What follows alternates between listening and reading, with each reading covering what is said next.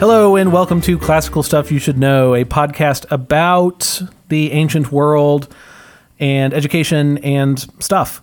My name is Thomas Magby. I am joined, as always, by Mr. AJ Hannenberg. That's me. And Mr. Graham Donaldson. Hi. Hello. Gentlemen, we are here. You all had all the funny puns, and I was going to pretend that they were my puns, but I can't do it. I just can't lie to the audience anymore. Guys, do you want to say all of your funny things you said about this being part four of Plato's Republic? Oh, play, uh, There's a new hope. Is New Hope? I thought it was a good New one. Hope that was a and good one. The fourth one, it's because it's got Jar Jar Binks saying it. which that's is the first Isn't one. that like what's, what's the five- fourth Star five? Wars? That's sure. That's It's fair. episode one. And then we then we started talking about what a shaved Wookiee would look like. Mm, yeah. So you know, I just I was gonna steal all of that, pretend that I was the witty one. It's not me, guys. I think a pig. Just like, I, think it's just a dude. I think that's right. He- well, Just a because guy. he was in fact. yeah. Hey, I'm Dave. just a, yeah, a dude in the costume, right? no, no, no. It was just like a real Wookiee. If you shaved it, just probably looks like a dude, Right. I guess that would make sense, Yeah, right? hairy guy. or Yeah. maybe with a Well, snout. but he a would dude be. with a snout, Like a would pig. be or like like a like a rounded mouth, uh, Yeah, I don't know about it. like a Neanderthal. Oh, there you go. Oh, okay. That sounds closer to it. rounded mouth. What's a rounded human know, like mouth like look a, like? like a s- like a s- like a uh, roundy roundy mouth. You're A not round helping. mouth, like a roundy mouth. Yeah, like Thank you, round- good. I'll just like, round. like a I'm snout. trying to tell Back you to the it's snout round. part. I don't entirely understand. Anyway, actually, If you want to we're draw a sh- draw a shaved Wookiee, please you. email us. Send us at- some more memes. Thank you, loyal oh, listener, man. who keeps sending us memes. Oh, tho- those sustain AJ. They give him life. Really, they do. They do, Whoever's in fact. been sending me memes, thank you appreciated. so much. I, I read them and I giggle and I, just love it so much. And but actually, we're not here to talk about Star Wars. I believe we're here to talk about Plato's Republic. Plato's Republic. Graham is already on his phone. I'm we Googling are shaved off, Wookiee. We are off to a great already. start. I'm, oh, woof! Don't Google shaved Wookiee. Why would you? Why would you do that? Why would you do that? Is your phone a BlackBerry? Can't unsee that. It's a BlackBerry. I do it's have a. BlackBerry. Can you get a real phone, please? This is Canada's finest phone. You need you need buttons. You poor. Yeah, I don't like this at all. Seriously. Okay. Anyway, uh, AJ, this is all you. Okay, we're back for Plato Part Four, and um, if you're getting sick of this, you just let me know, and Why I'll do do you keep something saying else. this is a good No, topic? is- but I like one- Plato's still a hoot, good. and Yes. it's the beginning of everything classical, unless you count the Iliad and the Odyssey, right? Who cares about those books? Or Gilgamesh, or if you, if you don't count all those guys So fourth, and Socrates yeah, and some other writers who are no. also important, but you you really think like them. who is one of the most important dudes ever? Well, George Washington, obviously, but Okay. Plato only slightly less. I feel like we're undercutting our argument right off the no, bat. Plato Okay, really is Okay, a huge deal, and so I I have always str- like I've stalled out kind of right around book four whenever I do the Republic, and I'm excited to to finish this monster. So if you're into it, we'll finish we'll finish her out, and you will be able to you know go back and say like, oh, we did the whole Republic, and I know what's in there, and I kind of get the gist of it, and um, so I'm you know if you're in for the journey, I'm in for the journey. I've been. I've been loving it. So boys, do you remember what's happened so far? Something about Chapters one, two, and three. We're trying to figure out what justice is. Okay, we're trying to figure out what justice is. We is. built a city at some point. Yeah. Okay, why are we trying to figure out what justice is? Because we got it because of a drinking party where some guy asked. Kind of yes. There was Okay. one cranky guy, and he's like, "It's the justice is this mo- the right of the strong over the weak," and everyone's like, "You're a doofus," and then he's like, and he like gets huffed and walks off, and then some of the kids around are like. Is it? No, but yeah, really, yeah. like really, he the guy had a point. Maybe he argued it poorly, but your answer wasn't very good, Socrates. So you need to do better. need to figure it out. So if anyone Socrates does the if we can see it in the big, we can see it in the small. So now we're building this, looking building for city. justice in the city. Yeah, exactly. So if you're if you're just if this is your first Plato podcast, consider going back Please and listening back. to Republic one, two, and three. Seriously, but if very not, uh, it's basically a conversation between Socrates, who was uh, Plato's mentor, and a bunch of other folks. And Socrates is a bit of a ham. He's a bit of a card. He's kind of cheeky and pretends to be stupid, even though it's he's clearly really smart. And it's it's fantastic. Like reading reading the Republic really is a treat. Okay, so uh, he said, right, if we want to find justice in the person, well, I don't know what really what that is. Why don't we look where it's big and kind of get an idea of what it is, maybe in a city? And everyone's like, oh, that seems like a good idea. And he's like, okay, well. Let's construct the perfect city. So he spends three books doing what does the perfect city look like. It actually ends in this book, book four, and I'll and I'll get you there. But the last part we ended on last week was talking about the the treatment of the guardians. And the mm-hmm. guardians, as far as I understand, is two classes of people. We have our ruling guardians who make the laws, and we have our warrior guardians, right? And all together Force the laws. who, are, who enforce the laws. And all together, these people are the guardians of the state, right? They, they pretty much run things, they're in charge, and then you have the populace. And their treatment, do you remember anything about the way that they were treated and their lifestyle? Wasn't this the stuff about you only tell them stories, like heroic stories? Yep, only heroic stories, And only music in the major key that's about Good. marching in victory, that Good. kind of thing. Yeah, none of that sad music. None of that sad minor key business. No Uh, weird stringed instruments. Um, there was. Didn't you feed them special food? I can't remember. Yeah, you you got them used to Protein. the We talked about meat, didn't we? yeah, yeah. You, Oh, yeah, you yeah, feed yeah. them the meat that is typical to a soldier on the move. so like Roasted over a only fire. stuff you can roast. Yeah, none of them. Oh yeah, no sweet sauces. no That- sweet that- sauces oh. that Good, makes okay, you good. all gross. So Uh-huh. no sweet sauces. Hearty fare. Oh, and they uh, they don't like money. Yeah, mm-hmm. you are not allowed to have money or own property. In Yeah. fact, you have to live kind of in barracks in common, and they sort of assuage your desire for that sort of thing by telling you you've got golden blood. your blood. You Yeah. are money. Right, you are. you literally, look like a million dollars. Wow. and that's how they sort of you know kind Uh-huh. of quell the like why would you dirty yourself by touching the fake stuff Mm-hmm. that everybody else is trading around when you have You're that the- when you're the money in real yourself? deal. Yeah. i think it's a great idea to to found a state upon lies, Lies. Yeah, seriously. for its most important people We had a, no, we had a whole debate about the fact that states are just lies everyone agrees on. Oh my gosh. That's This sounds cynical and sad. that sounds no, like no a drag stories oh that everybody. Back to conspiracy theory All right, podcast. whatever. boo graham boo boo Why would you even say that, Graham? yeah A story is a lie. talking ban All right. graham doesn't get to talk For the rest four of it. Wow. minutes. Hey, AJ, just not just two for four minutes Wow. just put him in his place All right, I got Time out. I think he's actually doing it. he picked up his BlackBerry. Is there a timer on your BlackBerry? Do they put that on there? when the thing you pick up sassily is a blackberry you don't make your undercuts the whole well. thing. It's a sweet Wait, phone. you, wait, you're not supposed to be talking, Graham. We just Yes, we literally just talked minutes. about this. Reset the four minutes. he's he's looking very cross. um, okay. So the question. Sorry, Graham is He looks very upset. being very cheeky. Yeah. Okay. he set a timer. the timer? I think he's actually going to not talk. It's a goofy looking for timer. Four minutes. Okay. So the question that this chapter, book four, starts out with is, well, what about those poor guardians? Really? Like no money, no conveniences. They can't even spend money on a mistress. Like you Wait, that's like no, I'm not Really? kidding. That's That's, in there. thing? He's like, they can't even spend money on luxuries like food and mistresses. Mistresses are just casually thrown in there as a luxury. Wow. Apparently, it was a common thing Yeah. that just having a mistress was the deal. And he's like, they don't, they don't seem like they're going to be happy, right, Right. with their with their fare. And his response is like, yeah, maybe, but our goal isn't to make every individual oh. in the state happy. Oh. Happy, it's to right. make a happy whole, to get like lots of happiness for lots of people. Right. He's like, sure, we could make everybody happy if we gave them big like purple robes and crowns and Is this what he says? made everybody yeah Really? he's like Okay. you can make every common person absolutely ecstatic by mm. just showering money upon him and giving him nothing but sweetmeats and mistresses right, Right. But also, but that's not the point I, I'm just wondering if actually will they be happy by fulfilling their role? I don't. I don't know if and that's one of the Oh, other thing really? he says is like I'm not sure that they would be unhappy first Right. of all, but second of all, that's not even our goal. And then he has he's got a little bit of analogy, a little bit of an analogy. Working on my enunciation. You're doing great. Thank you. About painting a statue. So. For those of you who've been to museums, you might not know that most of the statues from antiquity that are now white marble were traditionally painted, hmm. right? They they oh, were Oh, all sure. painted vibrant colors, and then it is only with age, excuse me, That- with age that they have lost their color and turned white, right? So he says, "Look, if I was painting a statue, and some dude came up, and Graham is looking, he's just pouting in We're the about two minutes in. We're about Yeah, two minutes in. Yeah, yeah. He's gonna just barge in with." some like deep profound thought. Anyway, Yeah. this is gonna be wonderful. Um, so he's like, if I was painting a statue, and some some dude came up and he's like, just focused in on the eyes, and he's like, "Man, you should make the eyes purple. That would look really cool. Like they'd be so pretty if you made them like." Mostly purple, Mm-hmm. and then the painter would be like, "I'm aiming for an, whole, an overall effect here. Like, if I tried to make every single piece as beautiful as possible, Ah, it wouldn't actually make a good piece of art. it wouldn't actually make a good piece of art. Exactly. So I, I think his point's okay on that one. Sure. So what about our guardians? Well, they can suck it up. Is kind of is kind of his answer. Yeah. Um, and then he he talks into like they're they're just sort of like naming problems within their state, right? We're finishing up creating this city. Okay. And one of the things that he talks about is he's like, okay, I'm I'm seeing another problem besides our unhappy guardians, and that's that there are two causes of the cor- corruption of artisans. One is wealth. The guy's like, what do you mean? He says, well, if if say I'm a good potter and then I get wicked rich Mm-hmm. as a potter, what do you think is going to happen to the effort I send towards my pottery? Much less effort. Oh yeah, I'm going to phone it in hard. I'm rich, right? I don't have to work so hard, so my my artistry is going to suffer. Right.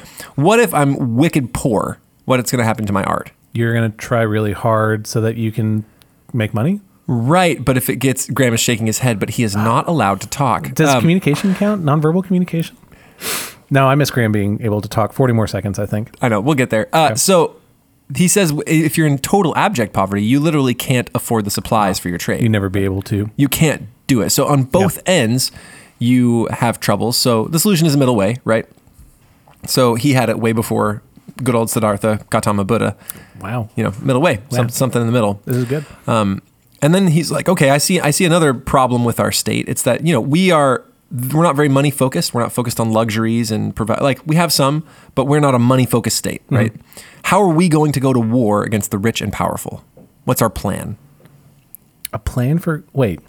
He's like, look at our state. Right. We're austere. Mm-hmm. We are. We have great warriors, mm-hmm. sure. But what what happens if we go up against a huge state with lots We of money? lose. How do we solve this? Uh, we take their wealth. We we need to. We got to beat them to take their wealth. Is Graham back in the mix? Graham, please get back in the mix. I clearly Shoulder cannot sore from carrying the podcast, Thomas. I hated this. This was the worst. All of our listeners are like, Graham, please talk. we shower them with glory and songs and praises. What? We give them something. We give our warriors something to fight for.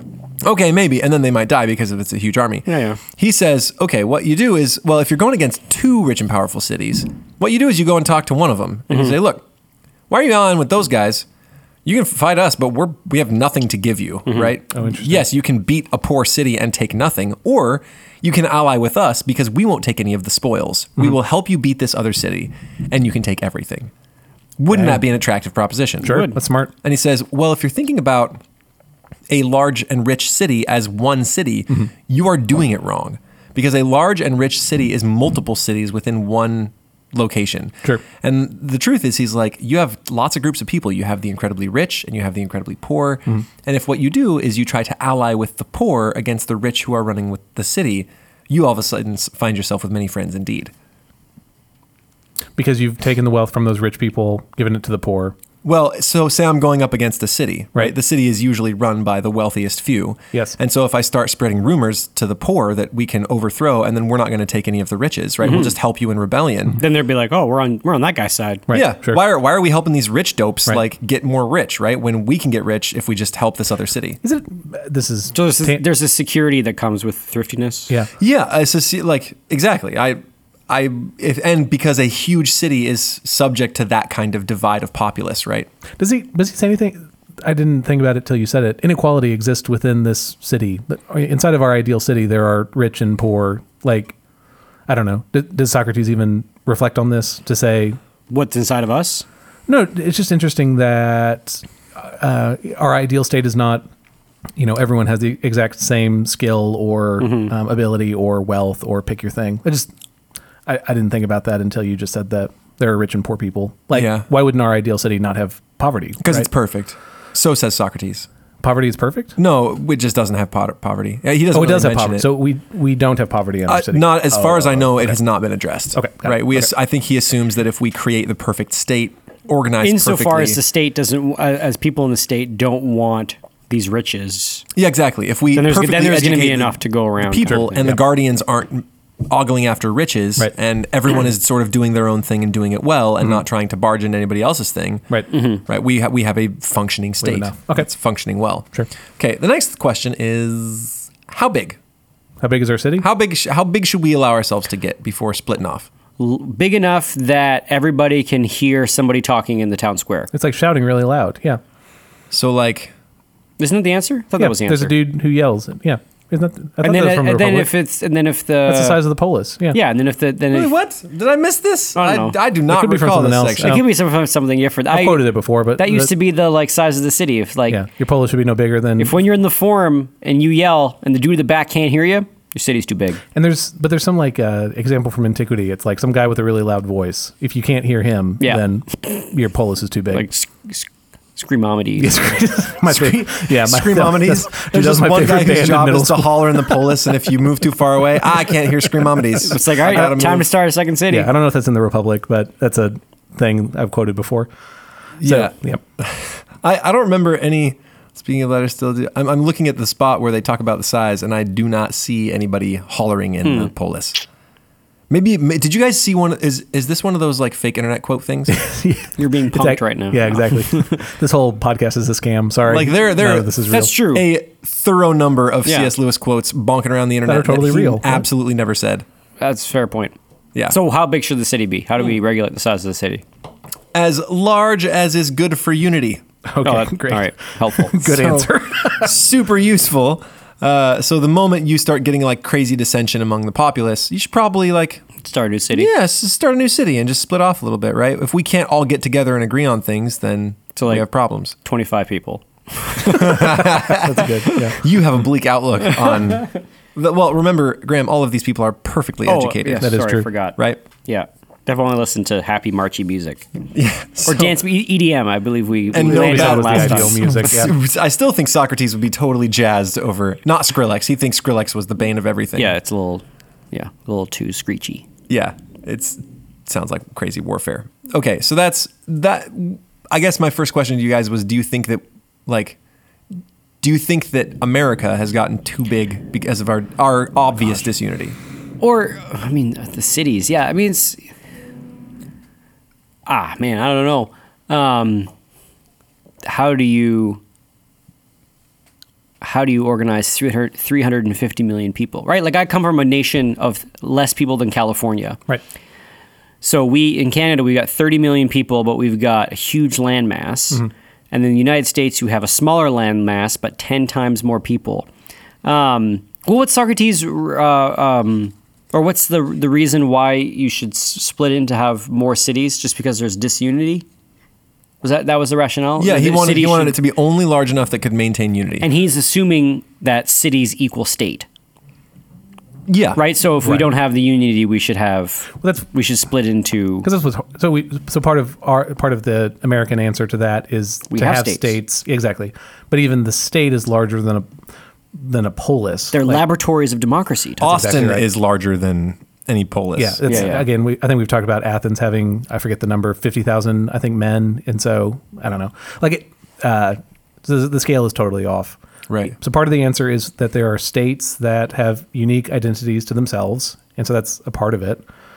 Um, are we too big? I don't know. I want to say no because it feels weird to say yes. Uh, I, I, no want to other say no preference. because we we can. s- I I would say that there are certain ways that we can still communicate with everyone in our polis. Um, it, Our it- marketplace is different. and it means something to have American values, I think. And so there's a way of there being unity that I think has uh, many people have said we've lost probably since the I don't know 1950s, 1960s. But there is something that unifies us, uh, and we would call that usually freedom or democracy or some, But some something like that. I didn't have to pass a test to get in. I just know- had to. I just had to do the. Uh, I just had to do the paperwork needed for someone who was getting a green card, but I didn't have Because any like a- values test. because yeah, but if you were to become a citizen, then there'd be like a, a, a That's more like a facts history thing. Yeah. than it is. But isn't there an oath that's also promised? Probably. Yeah, I think of you're right. I have to like denounce the queen or something. that would be wonderful if that were true. To like rip up a picture of her Um, in front of I don't know an effigy of George Washington or oh something. my gosh. Yeah, I um, I want to say that we're not too big because we are capable of agreement through whatever those like shared values are. I think Right. that's possible. I think a, a, a beautiful thing of the American experiment, uh, experiment is the possibility of unity across many different people groups. That when you look at other nations, they don't often have the melting pot quality that the United States has, and that's worked for us for 250 years or whatever. So, um, I I do not think we are too big because of like unique uh, values that we hold. There's yeah, states don't have. I mean, states have cultural differences. So like Washington State is very different from Texas, which is very different from New Jersey culturally. But they also but I'm sort of unclear as to what if they have many large functional differences. Right? Like I guess there are some states that have more established centralized healthcare plans and some states that don't. Nevada likes to get pretty weird. Yeah, I, I just wonder mean, like if you're looking for different states, Nevada and Florida. like if you are more of a libertarian and you want less regulation, go to New Hampshire. Right. Um, if you're more of a statist and you want to have more centralized control, go to California. I don't know. Is that true? That's sort of been my perception, but I haven't lived in enough states to know if that is in fact true. That's just sort of been my outsider's perception. ye- yes, there are unique identities by state, Mm-hmm. and you will feel more or less like an insider or outsider depending on which of those, if you fit with that Yeah, yeah. ethos of the state or whatever. I agree with that. Okay. Yeah. Okay. Because I, guess I'm hung up on the the question of is the United States too big? That's a different question than are the states too big? Yeah, yeah. Right. Yeah. And but weirdly enough, like there are stereotypes of Texas, right? And not everyone in Texas is actually a cowboy. Sure. Graham, I don't know if you know this. Not. you guys don't ride cows? yeah, I just love. There's a lot of them. Sure, but, that's the They're thing. like- easy to ride and very slow. good, they do not much object. But maybe I don't know. But there, but again, there's it means something to be Texan, mm-hmm. right? As Yeah. a Texan is different than a Californian. Can I say that? Like, Sure. Sure. Yeah. But then there's also the bigger question about how much have we subsidized populations with using technology or using technology? Like how much have we been able to feed a population because of the te- the technology that we've had with crop yields and what and fertilizers and and these sorts of things and what happens if we can't do that anymore? I mean, there, there, there's there's sort of the like um, um, um, that sort of more fundamental question about like how much people can a landmass actually support. I I think I think it's three percent of Americans that are farmers, and we could fit the entire United States and Texas and have a lower population density than New York. Like we we have lots of land. yeah. Um, not that we would want to have the population density of New York throughout all of Texas. But anyway, I things like that don't really scare me. But um, I hear you that there are like sustainability questions. Uh, the things that scare me are the like ever increasing needs of fertilizer uh, fertilizer for keeping the same amount of yield. Yeah. Sort of got this like red queen effect of running to stay st- in the same spot. But anyway, that's another podcast conversation altogether. Good. That's for the conspiracy. Thank you. theory I'm, I'm enjoying this this What would we theme between that? these three episodes. It's like, conspiracy uh, stuff you should know. yeah. of, course, of course, that would be the name. Episode one, JFK. Oh my gosh. I saw there was a student reading Oh, that. no. What was that like? That conspiracy theory JFK book. What was it called? Like um, from the seventies. Oh man, it was like this famous book, and it's Just got this- freaking kidding? No, no, it's it's got this like funky title about what really happened with? JFK. I can't remember what it is. Um, anyway, let's keep going. Yeah, JFK was a fake. He was a puppet that they walked around to be president. Okay. puppet state. All right, the next thing is Literally a puppet state. literally a puppet state. Um, the so we've we've figured out our size, right?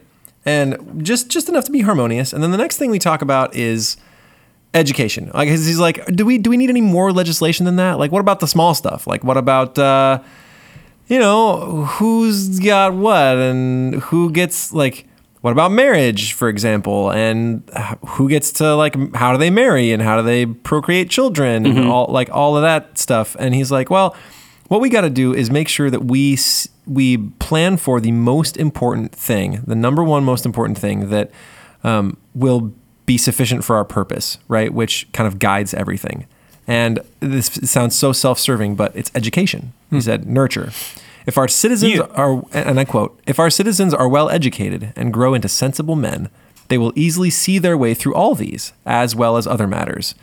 Uh, and basically says that all of these things will, they'll figure it out. And then he kind of drops that, um, follows the general principle that friends have all things in common, which freaks me out because it sounds like marriage and children, like, eh, we'll just to do it all together.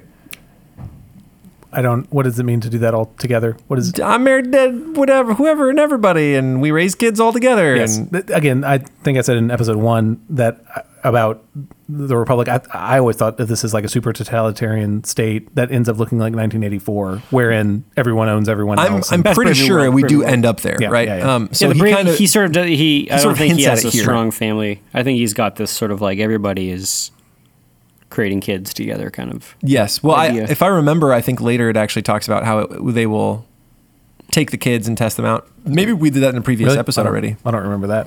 but It's terrifying. Take the kids, test them out, and Yeah, then yeah, yeah, and return then- them, and And then tell him that it was all a dream. yeah, you book? test Yeah, them that to was find last- out which one's the most Oh, virtuous. oh, we did That talk about that. Oh, Talked you about did that a talk little about that. Yeah, yeah, yeah. and then this is what part I thought was interesting. It's like a, give them a classical SAT, and then they figure out what their blood is. Uh-huh. And, yeah. And then he said like ply them with oh yeah, try to tempt like them and see try which to kids are tempt them strong. and see which kids Yeah. don't Yeah, give yeah, in. Like it's crazy. It's a great idea. Um, No, those were the exact opposite reactions. Yeah. No, So he also says this thing. Also, uh, and I quote, also I said, the state, if once started well, moves with the accumulating force like a wheel. For good nurture and education implant good constitutions, and these good constitutions, taking root in a good education, improve more and more, and this improvement affects the breed in man as in other animals. Basically, if we make a good crop, they'll make a good crop, and they'll make a good crop, and it's just going to accumulate and get better and better and better. What do you boys think of that? Uh, not true. Why don't you think it's true? Because there's there's great men who have crappy kids. It's true. Yeah, I was like, you can you cannot expect the education to work perfectly every time and just accumulate like a wheel. We the the breeding doesn't work that way, right? Sure. That people don't. I think in this he's he's probably wrong. Um, and then he goes into a really long diatribe about how we should be really freaked out about any new music. Okay. I'm not kidding. That's a tangent. Uh, let me let me read you the quote. Um, basically, that music and gymnastics, right, which provided the basis for our education, need to remain intact and unchanged, right?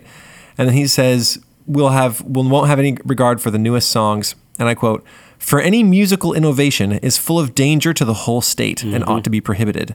So Damon tells me, and I can quite believe him. He says that when modes of music change, the fundamental laws of the state always change with them. I do. Uh, I, I wonder about this. That music, art, poetry gets beyond your rational faculty. Mm-hmm. Like it gets to some deeper part of yourself. Um, like, does it? I don't know. There is danger in Isn't there the that- media you consume. That quote about like, um, uh, let me let me write the songs of a nation, and I care not who writes her laws. Right, like that sort of idea. Um, that the the music and the art end up playing a much more uh, large guiding force in in the state than. Uh, and, and and that that sort of laws and culture are downstream from artistic innovations, and so we should be real, real wary when you know punk rock comes to Athens or wha- or whatever. I don't The know. '80s were a dark time. No, but I think there's something to that where like the um, the artistic expressions end up becoming embedded in the cultural identity, and then the cultural identity gets codified into laws, and then um, yeah, Yeah. And then the, I thought this quote was really good. I actually put it in my commonplace book. He says, The lawlessness of what you speak easily steals in. Yes, I replied, in the form of amusement, and at first sight it appears harmless. yeah. Why, yes, he said, and there is no harm, were it not that little by little this spirit of license, finding a home, imperceptibly penetrates into matters, manners, and customs, whence issuing with greater force, it invades contracts between man and man, and from contracts goes on to laws and constitutions in utter recklessness, ending at last, Socrates, by an overthrow of all rights, private as well as public. Rap music dooming us all, folks. But he's onto something there. I don't know. He maybe it's or it's it's overblown to say that all laws are thrown over. or What he, whatever you just said, but Yeah. there's a danger there, but there's a, yes the the, the, the or the uh, that um, our minds will be changed without us realizing it. I mean, that's I don't know. it's totally true. It is, I think it's true. Yeah. That's why. Yeah. Yeah. So you guys are, you would ascribe to like banning certain sorts t- types of music. Uh, I so I have a child that was announced on the podcast a while ago. I will be uh, cautious of what music this child listens to. like, I will. It will not just be a purely laissez-faire, do whatever you want to. With the reason being, some music is harmful, and when he's older, I would I will teach him that principle. But at, at first, it will look more like censorship before it looks like teaching him how to make his own decisions. It has to be. Yeah, does that. But Yeah, I remember driving home and had this little like through the looking glass moment where I there was four or five sort of inane pop songs after each other, and I was for whatever reason was trying to think of could I crystallize this the message of this pop song into one phrase and five in a row and it was the same phrase. It, it boiled down to this: I am amazing. Nobody else realizes this. One day they will. And that Right. was like the message of five songs in a row. right. Um, um, you will one day see that I am as awesome as I know that I am. Right. And I was like, at some point, that's got to be formative on the listener over and over and over again. And at some point, if that's formative on every listener over and over and over again, that's going to reflect itself in what we think the pursuit of happiness or the good life is. And there's, yeah, I'm sure you can look at current political uh, instabilities and trace it back to what seemed to be inane or or Jazz. or what seemed to be like innocuous or benign uh, sentiments back in the day or whatever. The anyway. moving from Or we're just bec- becoming like letting in the tritone. Yeah, or we're becoming just grouchy old men. We're like, our could be that music too. these days. Well, that's kind of my point. Is that like the tritone came in and everyone thought that the devil's the devil's interval was going to Sure. ruin everyone's mind, and Mm-hmm. it didn't. And But I, I so Elvis one- or- didn't ruin us all. There we go. Or it But, uh, did. uh, that's Or it what I'm did. saying. Or- So it just one- did it on a longer time frame. Right. So one way of doing this is to say, you know, I was born in 1989, so the music of the 90s is perfect, but anything post 2010 is wicked. Yeah. But actually, what if it, this actually started in the 1800s? Oh my and- goodness, we're butterflies who landed on a tree and don't think it's growing. Thank you. Good. Wonderful. What? or landed on a tree and don't think it's on fire. what is happening? no, because it's growing so slow. Oh no, I'm saying yeah. So the problem is older, and actually go back to older music, like maybe all music in the last hundred years. we shouldn't have moved past the lyre. Yeah, I'm just saying that those Greeks were onto something. So anyway, Gregorian chants, man. I feel like we have just undercut ourselves with every like audience out I there. know. Like We're Talking about guys, classical stuff. We're all about old things. we're things. curmudgeonly about certain things. So I'm sorry to all, uh, but all of our lyre players who are listeners will love this episode. we so. didn't dunk on them. For for the record, I love a lot of modern music, and I am completely dissolute. Um, all right, so the next the next thing they he talks about is like since Do you our think guys it's been healthy for you? Uh, like, is there no moral value? Yeah, there's no listening to that modern music does nothing to you. Oh man, I actually have. I've been thinking a lot about this a lot lately, especially in it in in regards to students. And I'm sorry, audience, if we're a little off track here. I'll try to hustle through What do some you, other what do you think we do every episode? This, Uh, but you know, I have I have some content. I have important content, maybe. this is why we thing need we- to giggle about Adequatio for 40 minutes. Is that Same yeah. thing. We do every- Aquadio's funny. this is maybe not as important, but Same thing we do every night, Pinky. but the honest the honest truth is over the world. I don't like. I don't. A lot of that music probably has not been beneficial for me, and I think that as a high schooler, and I, I think many of our high schoolers have this exact same thought that like they will be one person for a, for a time, and then they will listen to an evil song, and then they will continue to be that same person, because the cumulative effect of evil songs and, and the consumption of evil art is almost imperceptible and can only be perce- perceived over the course of decades, right? So, like, as a high school student, I was like, I listened to Rage Against the Machine. That was great. For the record, Rage is still great. Um, Great, wonderful. but but like there's there are some songs and some things and, and the problem is that when you then later need to think these are the things that are readily at hand right i have like maybe maybe setting my table with a single packet of Cheez-Its a- among a feast is not necessarily a bad thing but if my table is completely filled with trash then when i have to reach for something on the table i am going to come back with trash. And i think cumulatively in my own life and in my own soul it has been a, a negative effect. And so i'm you know like i'm always sort of trying to reevaluate my own entertainment and where that lands. And so like it, students if you're listening like personally Yeah. I, I ascribed to the i think that it is a silly thing to talk about music as having de- detrimental effects but having lived through that attitude and come out the other side of it i can say that it definitely had some negative ones. But that said like i am working at a classical school and like i'm faithful and i mm-hmm. Yeah. encourage kids every day. So like there are worse out- outcomes. It's- it's just that it's a struggle for me. Instead of taking it from us, maybe an experiment is best. Like I did this with music for a while. Uh, do a fast where you don't listen. You're trying to listen to any music at all for a set period of time, and then when you get back into listening to music, listen into something that you're like, man, I wish I liked this. So what I did most recently this this school year was I didn't listen to music for a long time, and then when I came back, I only listened to a certain a couple of composers. I wanted to like find. I wanted to see if there was like any good contemporary composers. taylor swift No, no. So I found this. So this one Russian guy, he's. Estonian. His name is Arvo Part, A R V O, and his last name is Part, P A R T. I'm probably pronouncing it wrong. But I listened to his music sort of exclusively for this the first. What are we in week?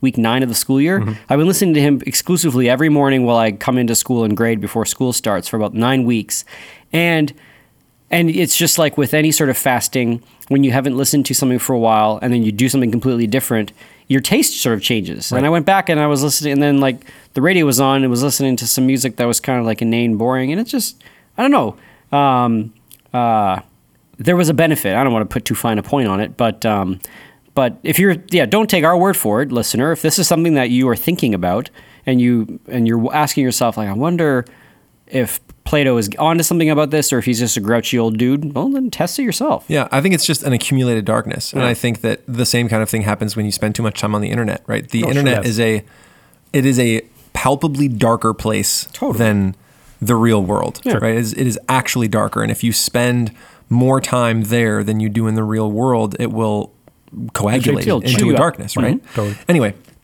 so that was a good question, and glad I got to honestly answer it. Yeah. All right, so he he kind of goes on and compares our state full of well-educated people who are listening to excellent music and just being awesome and how how much of an easy time they will have legislating themselves, right? If we got to figure out and his example is like uh, when the young are to be silent before their elders, how they are to show their respect for them by standing and making them sit, what honors due to parents, what garments or shoes are to be worn, the mode of dressing and hair, deportment and manners, like you they will invent for themselves all these rules, right? We don't need to make little rules for our state about these because once we've taken care of education, they will regulate themselves. And he compares it to a state that doesn't regulate himself. And Man, I would love it if my students stood up when I walked in the classroom. Holy smokes. you can make set, that happen. Set that expectation. No, Yeah. but apparently you just said it was going to do it. It was going to take care of itself. If I rightly you're- educated. if if they're well they, they are not done being educated. Oh, okay. This There is this go. is part of their education. But then I feel like it loses something. Then I feel like I'm a big like turd if I'm making them do it. I I demand that my students address me appropriately. That means not dude, but Lord Hannenberg is fine because that is because I'm a lord. new listeners. AJ is in fact a lord. Anyway, just so you know that he's just he's not actually. Anyway, whatever. He is In actually fact, a lord. A Yeah. purchased title, He still has not the title. from not a title. How from- many lordships weren't purchased, Graham? That's a great point. Uh, Wow. the lord, some of the an- more ancient lordships. point. Anyway, Anyway. whatever. grumble, grumble, Grumble. You're jealous. You want Yeah. a lordship? Go buy one. Yeah, seriously. You want to be a lord? Spend the twenty five dollars. I think I want to be a duke. Wouldn't that be? You would outrank me. Yeah, and I okay would. I would have to address you as my liege Oh, it's worth it now. or my lord. I, I would act I would actually make an effort to do that. Okay, we have to move on. Okay. Um, so basically, once we have everything squared away in education, we good, right? And the next thing, so he's like, okay, we figured out all the small quib- quibbles about legislation, all the small laws. We don't really need to worry about that as so long as our education is solid. What about the spiritual life? And he says, well, we're going to leave that to the God, right? Whatever the God tells us to do, Apollo, he's been our man for a long time. He's in charge. We'll do what he says. We'll maintain the oracles, rock and roll, right? He's not bringing any big upheaval there. And then he's like, all right, well, we did it. Guys, we built the state. Awesome. Far as we know, this baby's perfect, right? She's carrying us all the way. So It's- just to be clear, they built this city, but not on rock and roll. Yes, definitely on lyre Yeah. and the major scale, or whatever their version of the major scale was. and lies. Isn't that- and yeah, lies yeah, and yeah. lots of lies about everything to everyone. Great city. Yeah, great and and heavy censorship. Good. Okay, Sign me up. And then he says, "Look, what we're trying to do with the first was figure out where justice, Justice was. was. Right. How- where can we the- do it?" And they're like, "Well, we don't know." Uh, and he says, "Well." Now we have to look at the qualities in the state, and then maybe we can look back in the qualities in the man. So, Mm-hmm. what are the good qualities in the state? And in one of my favorite little sections, he just says, clearly the virtues are four in number. He's Bless. like, if there are four things Bless. and you're searching for one of them, what you can do is find the other three, and then the one you're the extra one you need is the leftover one. Oh my right? gosh. If I'm looking for like three chips I lost and I've found three of those, well, the fourth one is the fourth one and it's got to be oh somewhere. it's the Oh gosh. one that's left over, right? What is happening? That was a horrible analogy, but stick with me. And he says, do you con- do you use like loose chips? All the time. Yeah. You guys don't lose chips? Yeah. No. just- I The worst is when you lose a chip and then it gets hit and becomes multiple chips Mul- lost yeah, and many- just yeah. multiplies your pains. yeah, truth. but there's like not a lot of of distance traveled from like the chip repository to the chip telos. You're short. My arm is longer, That's true. You have long arms. and I don't eat exclusively Pringles. Like you can just yeah, upend the can in your mouth and Fair let, let the whole stream go in. Yeah. Okay. So he says clearly the virtues are four in number. He basically says that's our tactic. We're gonna Great. if we're searching for a fourth thing, we'll find the first three, and then it'll be whatever's left over. And he says, and is not a similar method to be pursued about the virtues. Which are also four in number. He just says it. He doesn't, So he doesn't prove, prove it. That's what I was gonna say. There is Why, no yes, Socrates. How could it be otherwise? Yeah. Well, uh, no, no kidding. what they The say? answer is uh, clearly. so, so he he basically says there are four virtues and then And makes accept it. absolutely zero effort to prove that there are four and just says, yeah, sure, I mean, he's right. There's also bonus. four Ninja Turtles. Just want to Yeah. point that out. clearly. How could it how could it be otherwise, Socrates? There are only four There Ninja are only four. Turtles. That's right. Good. Okay, so he says, all right, well, the whoa, first whoa, wait a minute. Yeah. Oh, you're trying to line up the- Leonardo is the rational There one. we go. I was going to say tie tie the virtues to the Ninja Turtles. No, Donatello he's- is the rational one. Leonardo's the spirited one. Yeah. no, you're doing no, tripartite Michelangelo's soul. the spirited. Well, no, no, Michelangelo's I was like appetites. the appetite, appetitive one. What's Raphael? Um, the vices. yeah, yeah. I remember. Yes. No, because there are four virtues. If we have, well, well Oh, after yes. we're We- done, Oh yeah, we'll not have the them up. virtues tripartite to soul, every wonderful. Ninja Turtle. Good. Okay, okay, I'm on it. Yeah, yeah, we're with, we're with it. Okay, so Great. the first virtue, he's like, okay, wisdom. Where where's the wisdom of the state? And how, how much time am I running with Top here? of the heap. Yeah, 20 minutes. Twenty minutes. Top of the heap is wisdom. Okay, so he says wisdom. If you said like the wisdom of a state is in its carpenters, No. no, because that's just wisdom in carpentry. You're just Yeah. Like all good at carpentry. Mm-hmm. It's like so. Where would you say It's the- where's wisdom found? the you ruling said at the top. The right- the guardians, the top. Right, the people who can correctly make decisions about Right. the whole state. right, yeah. Right, so that is wisdom. Okay. And I quote: "It is the knowledge of the guardians," he replied, "and is found among those whom we were just now describing as perfect guardians." Right. This is about to blow my mind. Sorry. So the virtues are actually located in each of the functions of the city. So he's not saying all four virtues are in our leading guardians. No, They- no. These So have wisdom. He right now he's looking at the virtues of a state. This is so so the interesting. Okay. wisdom of a state is, Is found in the rulers. leaders of the state. Okay, this is cool. Does that Okay. make sense? Yeah, it does. Right. And the, so the courage is easy too. That's in the, the guardi- fighters. the fighting- Yeah, guardians. where is the courage found? Well, In the the courage is clearly guardians. like the virtue, the courage virtue of a mm-hmm. state, right? If Right. we're looking at a state as a whole, Right. that is found in our The guardians, fighters. the fighting guardians. Right. Yeah. He doesn't go in much into exactly what wisdom is beyond just making like right decisions. Sure. Right. Good counsel, truly wise, making decisions about what to go and where to go and what to do. Sure. and temperance is Knowledge, right? It's it's like knowledge of good knowledge. I, I didn't define it last episode, which I should have, but prudence is usually uh, inserted for wisdom. It's the right action at the right time. Yes, that's practical knowledge, Practical right. knowledge. Um, and so he says, okay, courage, you've attributed it to our, our Our guardian class of Mm-hmm. Our warriors. throwdown class. Right, the throwdown. Oh, man, that is such a great name for it it. awesome? Seriously. Throwdown class. Can we have that as an Yep, elective? t-shirt. Boom. Throwdown class. Well, we have- we have martial Oh, arts. We had the mar- we had the Yeah. judo class. Yeah, but they're just training to hit non-assailants. Mm-hmm. I want them to hit want- each other. Great throwdown Boxing class. This is why you don't teach that. But like various types of throwdown. got We'll just have like. We do have throw a bunch of pipes on the floor and be like, throw down. Go for Yeah. it. Yeah, good. Okay. There'll only be one single lecture every class. and And one it's two kid words. passes. Yeah. This is You can good. email us at class for stuff. Okay. if you want to teach that class. So, okay, courage. What is courage? You guys know this. I feel stupid asking the question because you're just going to give me the right answer. But what's courage? courage is the mean between foolhardiness and cowardice. Yes, but you've told me where it's located Yeah. between two things. What Yeah. what does that mean? What what is what is courage? What's it's its doing the right thing. no prudence. That's, That's prudence. prudence. Oh, whoops. Um, Oh, do I actually? Do you guys not know this? Do I fighting actually battles get that ought to be fought? I don't know the Oh. actual. Okay. bonus? I Okay. actually get to tell you guys these you. things. This is okay. good. So, this is. Let's see. Here, this is this is the actual quote. This Okay. is what courage is. Okay.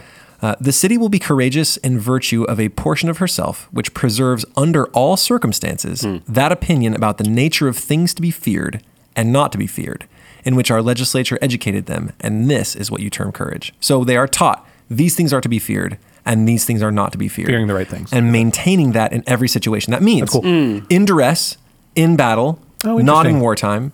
So like if if you're not in war and you're like I fear nothing, well you're not really being truly courageous, so yeah. right? You're being foolhardy. It's right? like an objective uh, nature of a thing, whether it ought to be feared or not. That's interesting. That is true courage. That's so interesting, People yeah. like to think courage is like just blasting in despite danger. That's not true courage. True courage is maintaining an opinion on Yeah. what is to be feared and not feared. Yeah. Right? Even if they are torturing you and you're like, look, you can kill me. That's the worst you can do. You can never destroy, destroy my soul. Right. So. I don't fear you. Yeah, that's Right? good. Like that that is, Is true courage. courage, yeah. Mm-hmm. And so that is found in our guardians, right? If our guardians always have in mind, like, here's what to be feared, which would be defeat, disgrace, and the destruction of the state, versus what is not to be feared, which is an enemy assailant, right? Then they are courageous. Okay, this is interesting. I like this. Where in the world is temperance? Is that In next the- Oh, that's next. yeah. That's So- in the like the little uh, artisan class. Okay, so what Is it? is what is temperance there? Uh, temperance is not too much, not too few. Yeah, you want like the is sa- the right is the right amount. You might. So you're going to say this is this doesn't answer your question, but it's the mean between being a bump on the log and doing nothing, and excess of like gluttony. So it's um, consuming or like engaging when one when one ought to, and not engaging when one shouldn't. Okay. Or yeah, I don't know who who does that. Like what part of our city does that? That's a great question. So Our families, our workers. I'm, I'm going to hustle our- up a little bit because we are running out of time and Go there's still a lot to do. But temperance is not located in any single group. temperance is the harmony of the whole. That's cool. So temperance, you have often said like it means not too much and not too little of the mm-hmm. various pleasures, right? Basically, he says it, it's a man being his own master. That's good. But that is a silly way to say it, a man being his own master. If Yeah. the master and the man are the same, Same. the slave and the master are the same thing, then I'm not really saying anything. So when I say a man being his own master, what I truly mean is part of a man ruling over the rest of the man that should be ruled and the and the harmonious agreement between the two hmm. one thing should rule Yeah. one thing should be ruled mm-hmm. and so in a state it is the same it is the statement that it is that um, here here's the the actual definition. Most truly then may we deem temperance to be the agreement of the naturally superior and inferior as to the right to rule of either both in states and individuals. Okay. so the superior knows they should rule they know it's their right and they stay at top. The inferior know that it is not their place and they say you guys rule we'll stay here. Bonus right? Right. that is what we have chosen you for. You are in that place. Sure. my biggest question when i read this was how often has this been used to justify slavery? Totally.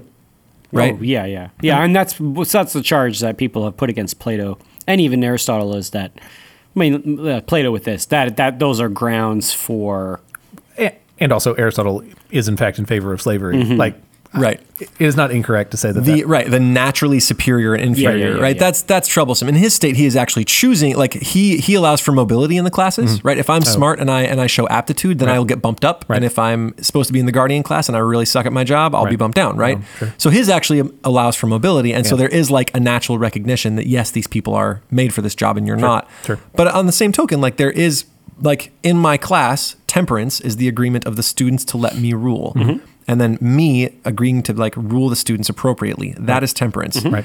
and that keeps anything from flying way off the handle Yeah. and it has it makes more sense in a man Okay. okay next one is justice. so we've done the three right, what's left justice. oh, Justice the is the, uh, the Justice. the little artisan class, yeah okay That's so what justice is. the dudes, That doesn't make any sense. the younglings, or the underlings. that's where justice lives just in them No, okay, justice so- is everywhere.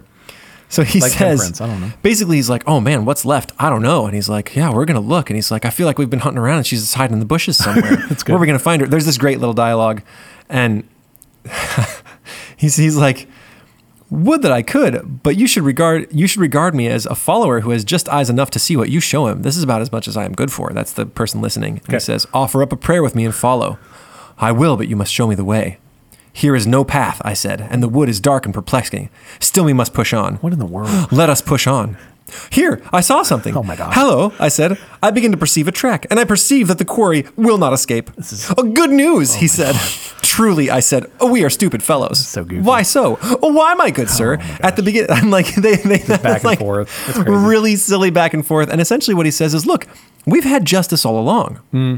Justice is the quality of doing your own thing and minding your own stinking business. Right? Mm-hmm. Wow. Not meddling in anyone else's affairs. He's like, we said that from the very first. We wanted our people to do one thing and do it well and not mess with anybody else's job. Hmm. And he's like, if you do that in a state, then you're not trying to take anybody else's business. Yeah. You're not trying to trying to like jump jump into a job that isn't meant for you. Mm-hmm. Not like trying to oust people who should be ousted. You're not stealing from anyone. You're just doing like What you should. taking care of what's yours Yeah. Hmm. and doing what's good. I think that Aristotle eventually will sort of revolutionize the notion of what justice is in the Nicomachean Ethics. Mm-hmm. I think his definition is probably better than just like do your own thing and don't be nosy. Right. But that's essentially what Plato says is like But I think we shot down Aristotle's is closer to giving everyone their due, and I thought we Right. shot that down in book one as not a good definition. right.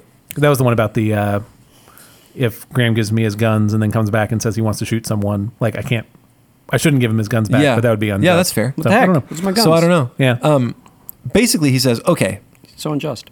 So this is justice, Sorry. right? Come if and there's take 'em. three distinct classes, any meddling of one into the other or the change of one into the other is the greatest harm to the state, right? If Uh-huh. you're meddling with each other, it's going to cause problems. Yeah. Right. So that's justice. All right. So they've got the four, and he's like, bonus. So we've got justice as far as a state goes. Does that hold true in man, right? How do we take the notion of justice within the state, which is everybody sort of doing their own thing, and transfer it to a man? And he's like, well, we've got three parts of a state mm-hmm. are the three parts of a man. And listener, you don't know how significant this portion is, but this is where the four virtues, the four cardinal virtues, are established, and Wisdom, they justice, courage, temperance. and they stood for. I think that's now we're looking at twenty. Stood. They still stand. They That's are. what I'm saying. That's what he's saying. 2,400 years From this until now. They Right. have stood for the last 2,400 years, affirmed and reaffirmed by every philosopher and theologian up until now. sorry. This is like a Plato is not deal. screwing around. This this is the defining chapter for the four virtues, Mm-hmm. and it is it has stood since then. Like we, that is how we good Christians these are. added three more.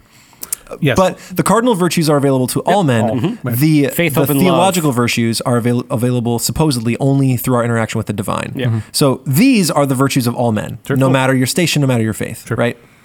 You can be just and temperate and wise and have all those things even with no faith. but then will the three do the three parts of the city then tie in with our tripartite soul? Yes, Uh, okay, and so we this is also it. like Okay. I'm telling you, this, is chapter is everything. huge because Yeah, this is where they figure out like, okay, what are the different parts of man? And Yeah. he's like, okay, well, do we still have in our body sort of a a like ruling part? And he's like, yeah, you got you got a ra- like a rational soul that sort of Mm-hmm. Right. makes decisions. And he's like, do we have an appetitive soul, something that wants stuff? And he's like, The noms. Sure. Yeah. You you got a, a part of the soul that yeah. like that wants things and that that super makes sense. So he says, let's see. We can clearly assume that they are two and that they differ from, from one another. The one with which a man reasons, we may call the rational principle of the soul, and the other, which is which he loves and hungers and thirsts and feels the fluttering of any other desire, may be termed the irrational or appetitive, the ally of sundry pleasures and satisfactions. It's like, great, there's two principles in the soul. And he's like, what about spirit? Right? Um, okay, so the way, the way he comes up with reason versus appetite is that mm. he says, look, sometimes you have a desire that you know it's not a good thing to fulfill, mm. right? If Yeah, I'm, yeah, sometimes. If I'm super thirsty, but I knew that there there are there's like poison in the water, oh. I will desire to That's drink that water. Like my Sure. appetite, I will want it so bad. Or like you've known this if you've been camping, like you mm. see a stream, you want to just dunk your face in it because you're so thirsty. But if Even you drink it's that stagnant water or- you get giardia, You're right? getting Like- beaver fever. yeah.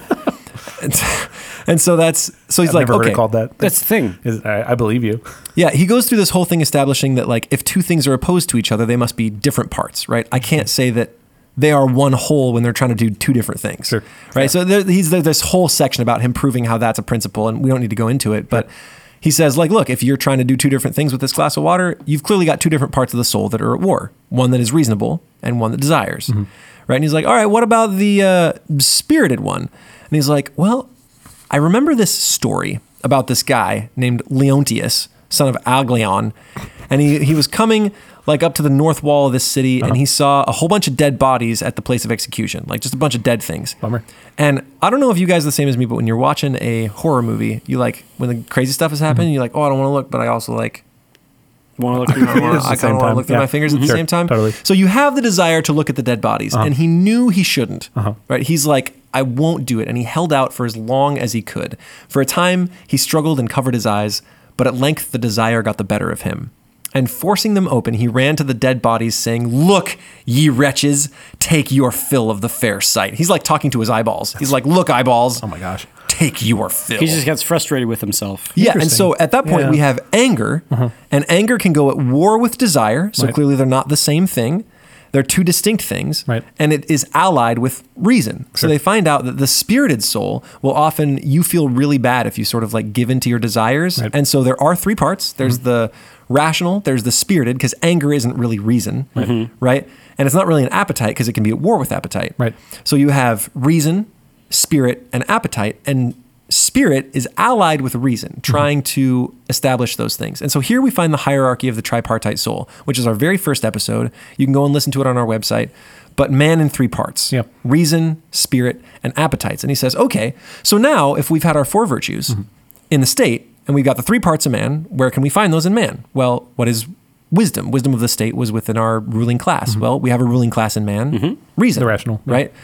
Seems to line up with reason pretty Sure, good. right. Courage. Can we have courage within a man, right? Maintaining some things are to be feared sometimes and sometimes Spirited. Is that the will? yeah, it's it's in the will, right? Right. Knowing what like being able to maintain even in duress the things that I know are right, Sure. right? Um, and then we have temperance. So as temperance Mm-hmm. Oh, was harmony within the state, how would that look in a person? Is that harmony The har- between the harmony three between your appetites. Uh, A harmony that your appetites are f- are following your spirit and your your Reason. Reason. Yeah. Yeah. Yeah. And so basically knowing like my appetites want a thing. But if I have harmony and knowing who is ruling, the appetites will stay ruled by my reason mm-hmm. and I will not take too much of a thing because I mm-hmm. know that there is a point at which I need to stop. Mm-hmm. And my spirit will help me maintain that, right? It will add force to my reason and resist against my appetites.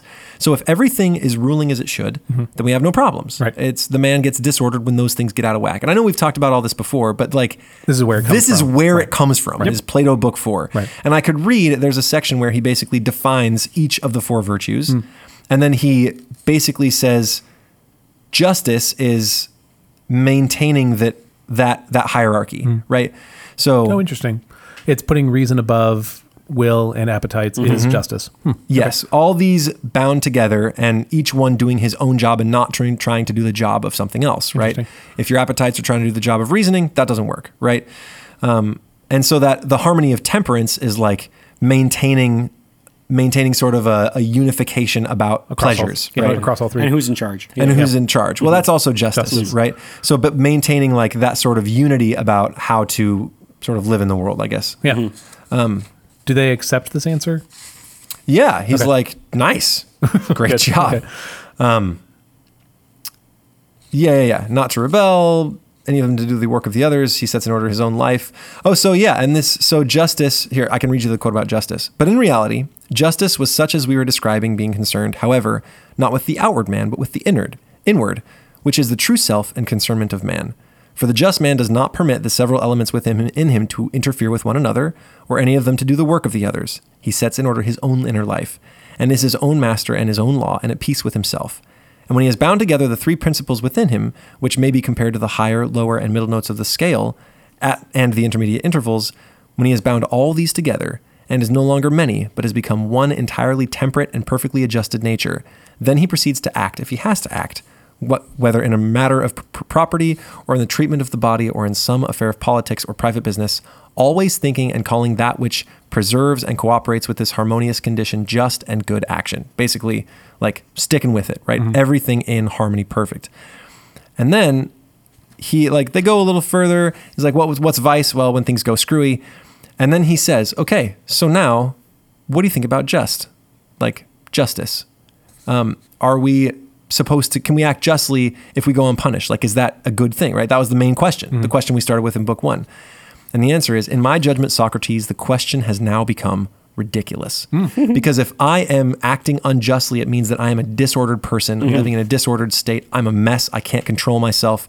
And so acting unjustly is an inward problem Yeah. that causes lots of pain. Go. And then he basically, like, the end of this chapter says, well, we can look and see that the way of virtue is singular. There's one way to be rightly ordered. Many ways to. vice Right. and injustice are all over the place. Right. And so he says, from where I'm looking, there are four ones that deserve note. And well, I'm sure we'll go into that next chapter. And he says, just like, uh, oh, sorry, there's there are problems. There are five of the state and five of the soul, and he's going to go over like what states are good. So he's like, ours is a monarchy and aristocracy, Yeah. right? That's what we like, Right. But we're going to go into which governments are better and which ones are worse. So to summarize, basically, they finish up the state saying like, what about our poor guardians? Well, they can suck it up, Mm-hmm. and if we educate everybody really well, everything will run smoothly, which I highly doubt. And also be careful of crazy music. Good. And then we figure out the four virtues and establish the four cardinal virtues, which are again wisdom, courage, temperance, and justice Cool. in the state, and then in the man, and basically realize that like acting unjustly isn't the recipe for having a bummer life. It's true. Yeah. I like that. That's awesome. All right. Thank you, AJ. That was really good. So, this has been Classical Stuff You Should Know. You can find us online at classicalstuff.net if you want to go listen to that episode one with Graham and AJ where they talk about the three parts of the soul. It is up on our website. You should go listen to that. Yep. You can also find us on Twitter at Classical Stuff, C L S S C A L Stuff. That is on Twitter.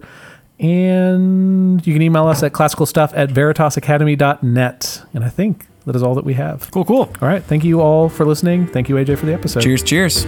Bye. Bye.